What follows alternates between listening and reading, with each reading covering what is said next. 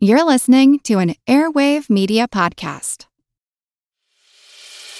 As a longtime foreign correspondent, I've worked in lots of places, but nowhere as important to the world as China. I'm Jane Perlez, former Beijing bureau chief for The New York Times. Join me on my new podcast, Face Off, U S versus China, where I'll take you behind the scenes in the tumultuous U S China relationship. Find Face Off wherever you get your podcasts.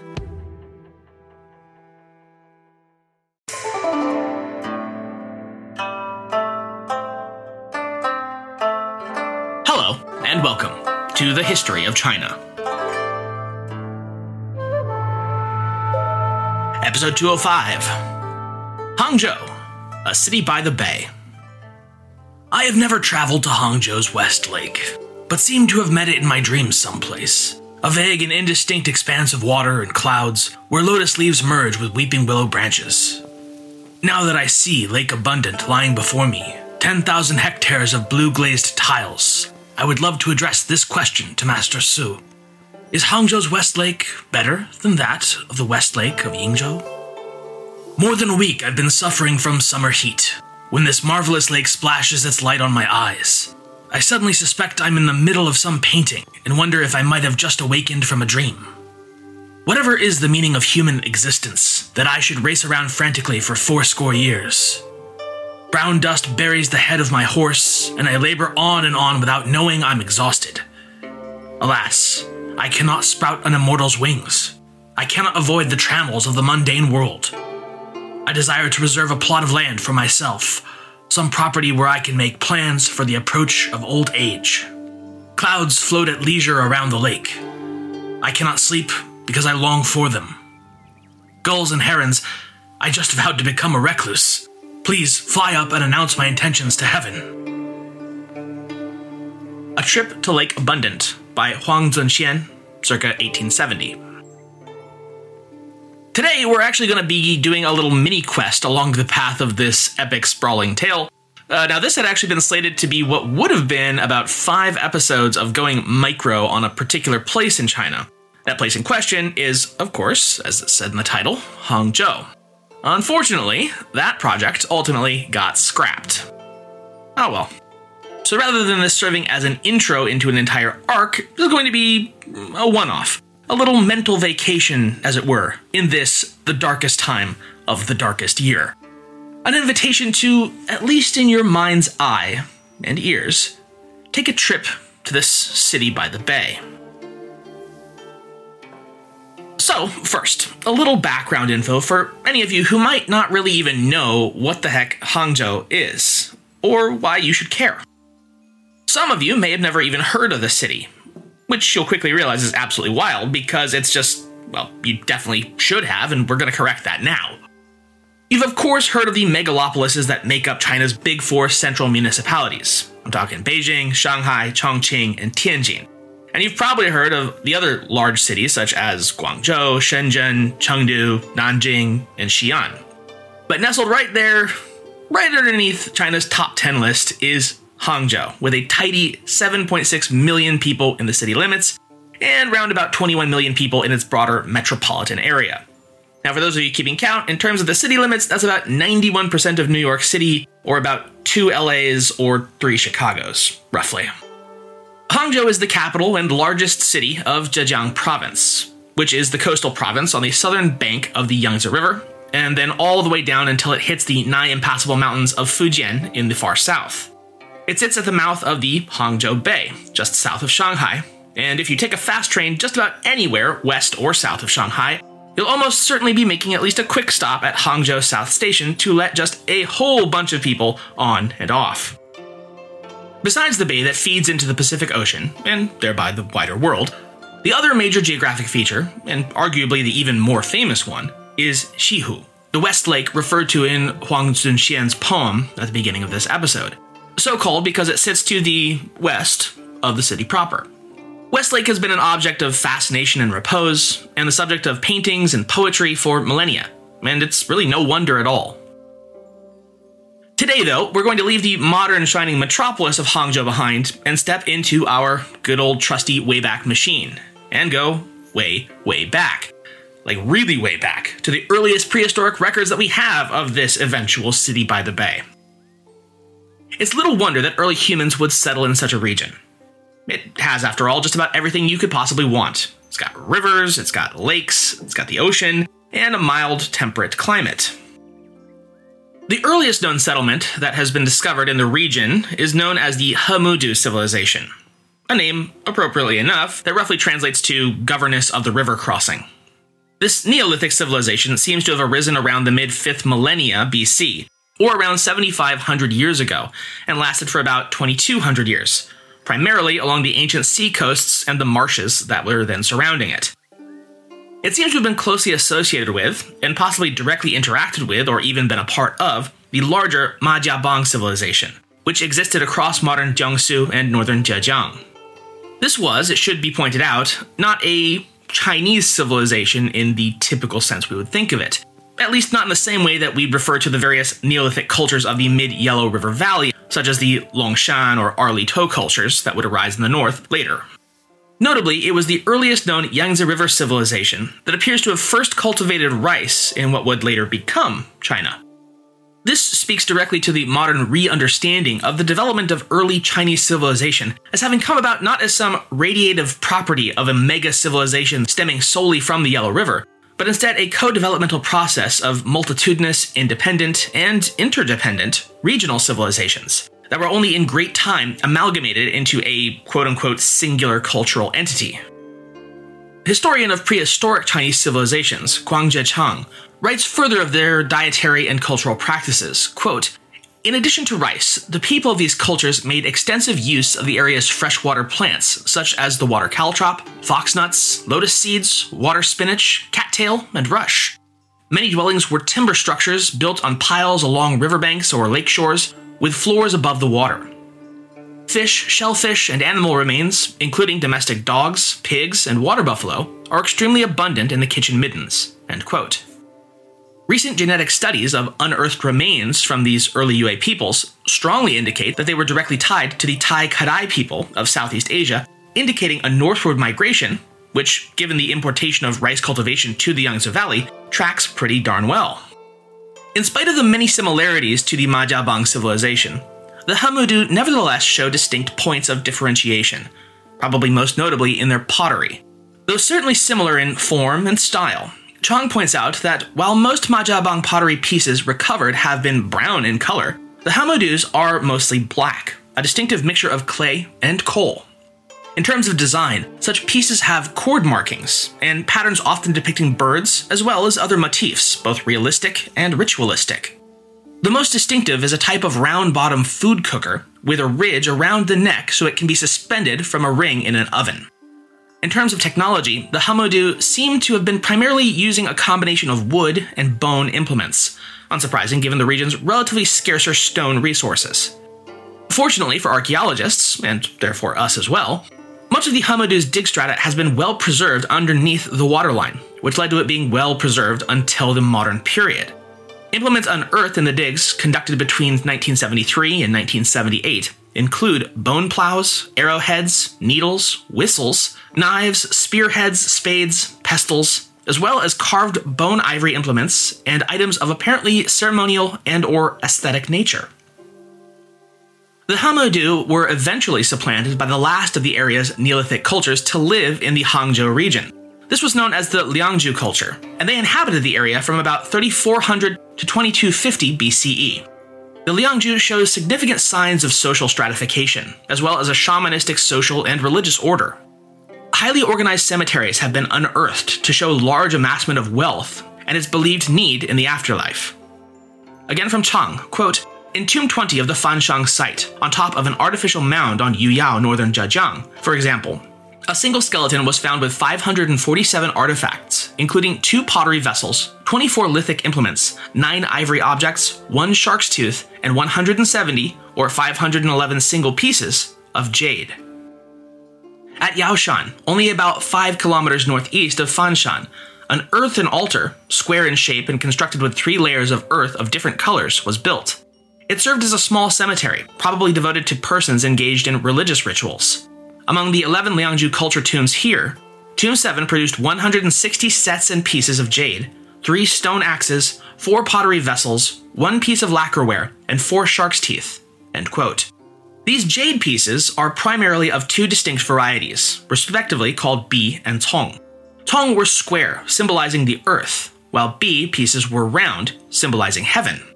Together, they're thought to have been powerful shamanistic tokens that endowed the bearer with the ability to ascend from earth to heaven. And it seems that their accumulation was probably one of the principal ways by which the Liangzhu people could accumulate and display their material wealth and power, both in this life and the next. Further evidence of the stratification of Liangzhu society, as compared to their more communal Hemudu forebears, is in their living arrangements. Elites and their followers no longer lived in villages, but in nodes with centers of power woven into networks large and small. The Liangzhu excavation uncovered at least a dozen such hamlets over an area of several square kilometers. The seemingly sudden disappearance of the Liangzhu culture just before the dawn of the quasi-historical period of the Xia dynasty and beyond is quite an interesting mystery. After reaching the height of their power across the region about forty-two hundred years ago, their archaeological records quite suddenly vanish. Evidence suggests that this was brought about by rising water levels at that time, leading to widespread flooding and the people abandoning the area. But there's also a very interesting theory that Lake Tai, which is just west of nearby Suzhou, might have been formed as an impact crater from an asteroid that smashed into the area at that time, annihilating just about everyone. That theory, though, is pretty heavily rebuffed by later research that finds very little, which is to say no, geological evidence of so recent an impact. Lake Tai, they determined, was indeed likely a crater lake, but far more ancient than forty-two hundred years old. More like seventy million years old. Oh well, it was a fun story while it lasted.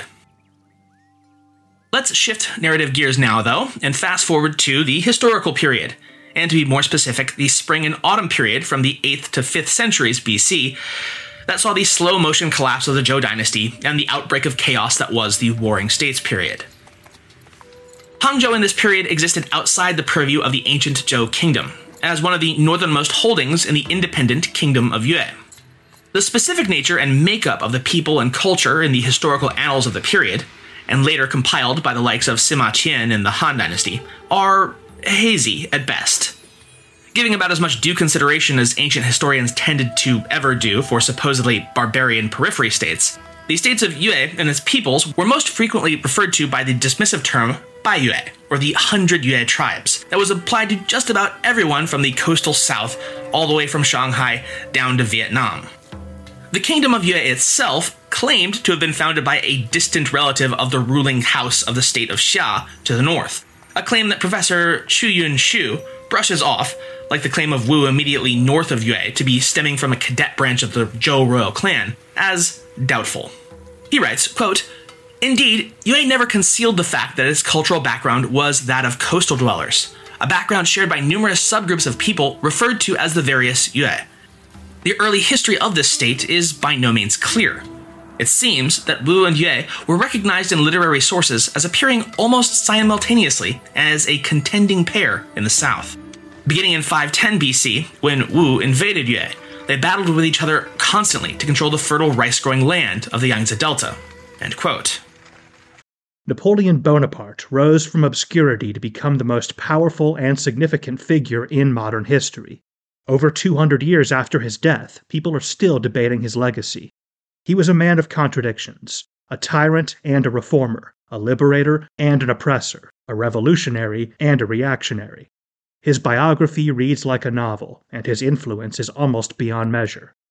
I'm Everett Rummage, host of the Age of Napoleon podcast, and every month I delve into the turbulent life and times of one of the greatest characters in history, and explore the world that shaped him in all its glory and tragedy.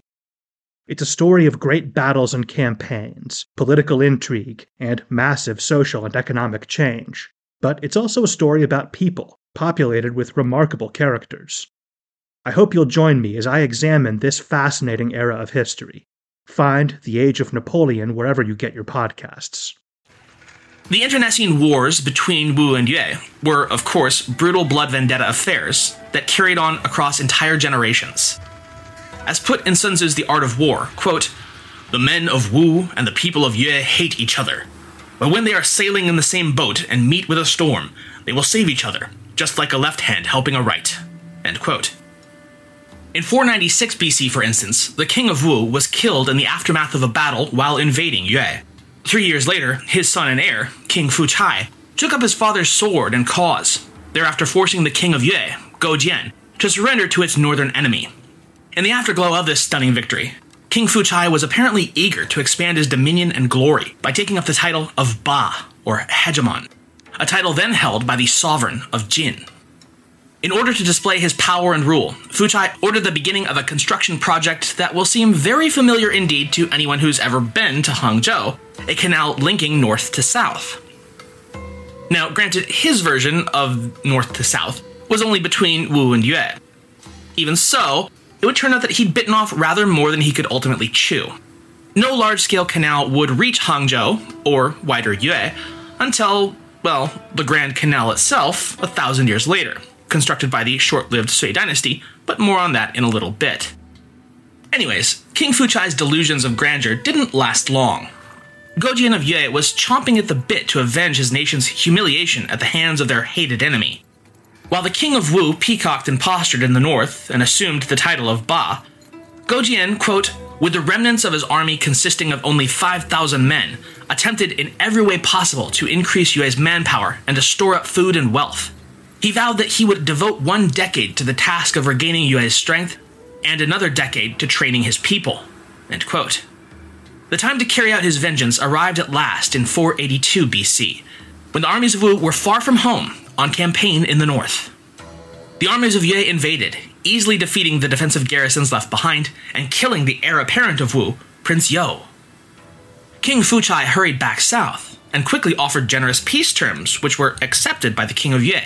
Not because Gojian was feeling forgiving, mind you, but because he determined that his army didn't possess sufficient strength to completely destroy Wu in a single campaign.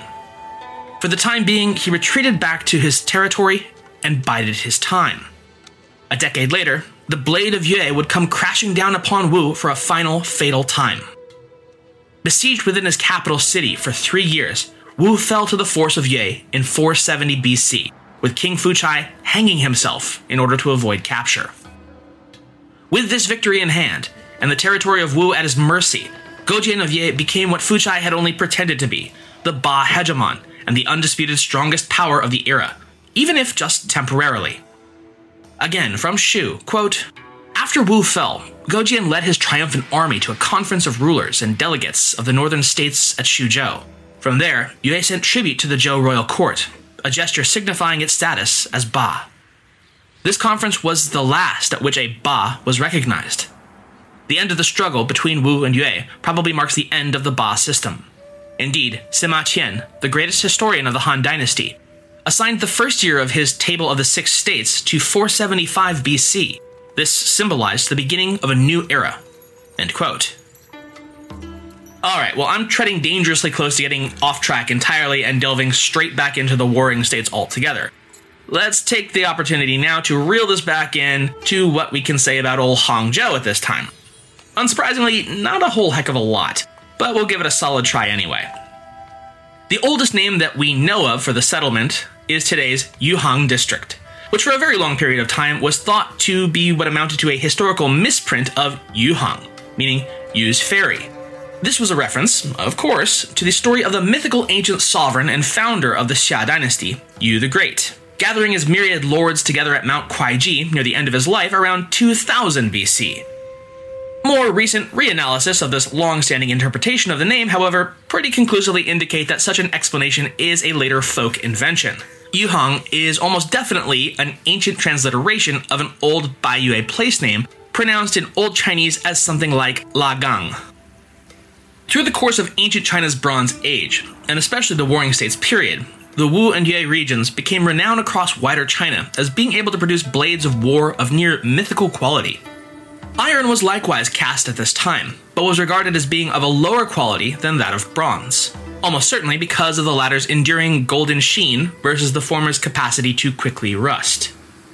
Indeed, one of the most famous ancient Chinese blades that you can find on display is the blade of King Gojian, and it's noted that it was recovered in incredible quality, still sharp and still shining. As such, And not without some degree of irony, iron was typically relegated to making farming tools, while bronze was reserved for weapons of war. Xu writes, quote, "Literary sources provide legends of how such marvelous weapons were cast in blast furnaces by repeatedly working the bronze. Wu and Yue bronze swords discovered in recent years confirm that they were made by this legendary method, still sharp and bright after thousands of years. One such sword was made of an iron blade on a bronze hilt, while another, dating from the spring and autumn period, was made with a steel stem and bronze guard. This latter sword is the earliest example in China of steel with a certain amount of carbon, zero point five to zero point six percent, that had been worked repeatedly." End quote.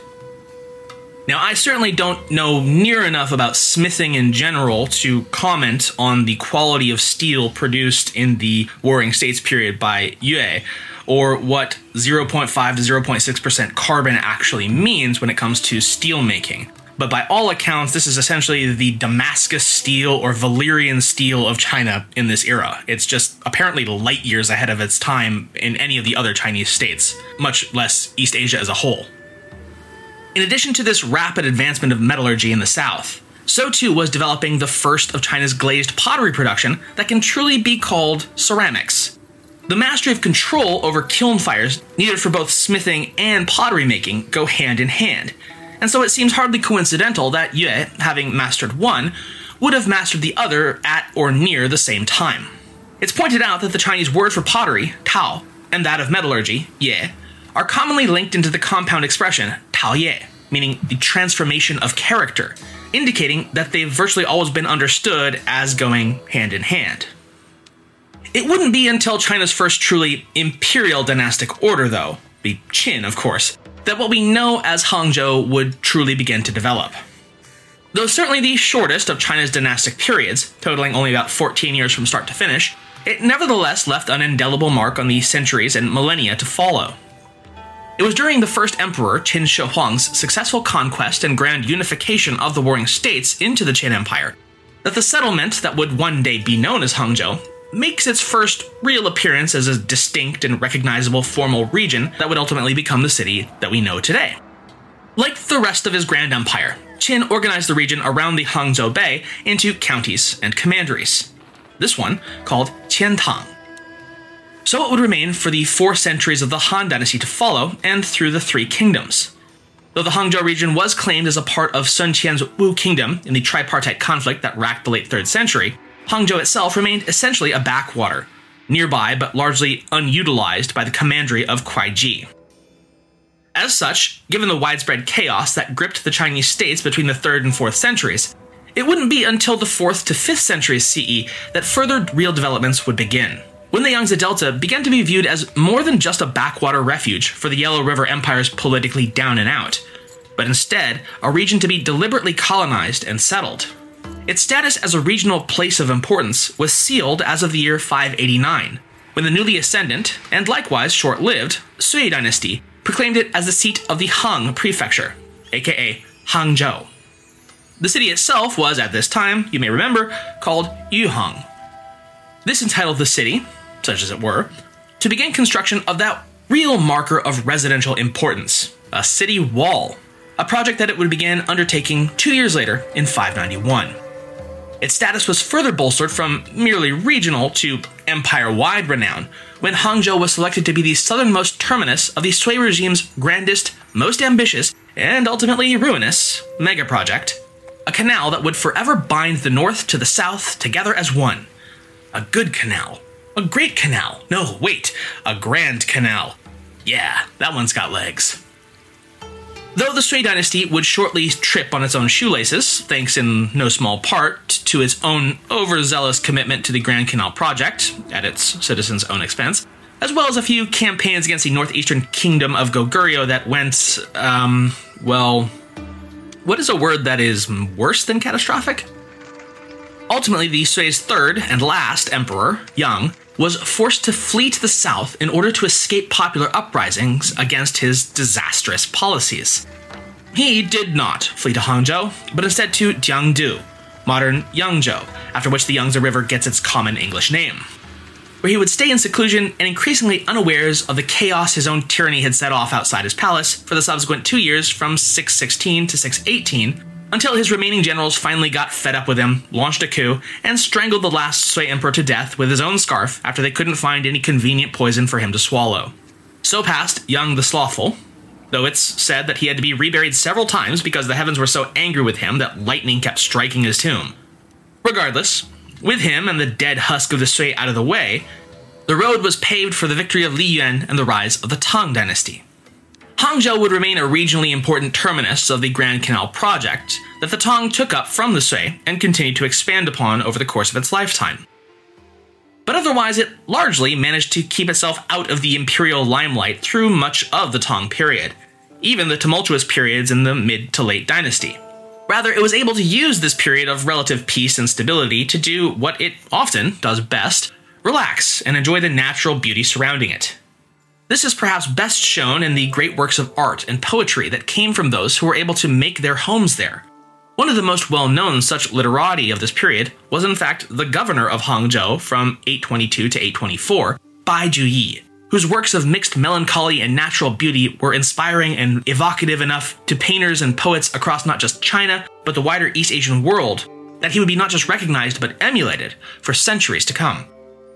As governor, Bai ordered the reconstruction of the long-abandoned and collapsed system of dams and dikes that controlled the waters of the West Lake.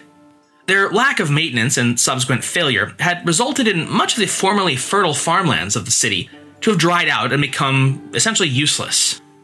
When his dam project was successfully completed, and the drought problem thus relieved, Governor Bai was subsequently able to use much of his remaining tenure in Hangzhou, visiting West Lake, which he did, by accounts, almost daily. He likewise oversaw the reconstruction of the long broken bridge that had once linked the mainland to one of the lake's major islands, called Gushan, or Solitary Hill.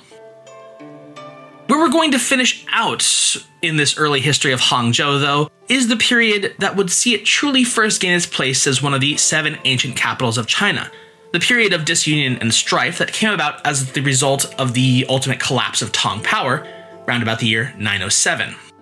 With the dissolution of the Li clan's authority over the realm in the wake of the devastating Huang Chao rebellions, the rebel lord's former lieutenant, Zhu Wen, established himself as the de facto sovereign of northern China, and went so far as to claim the mantle of the emperor.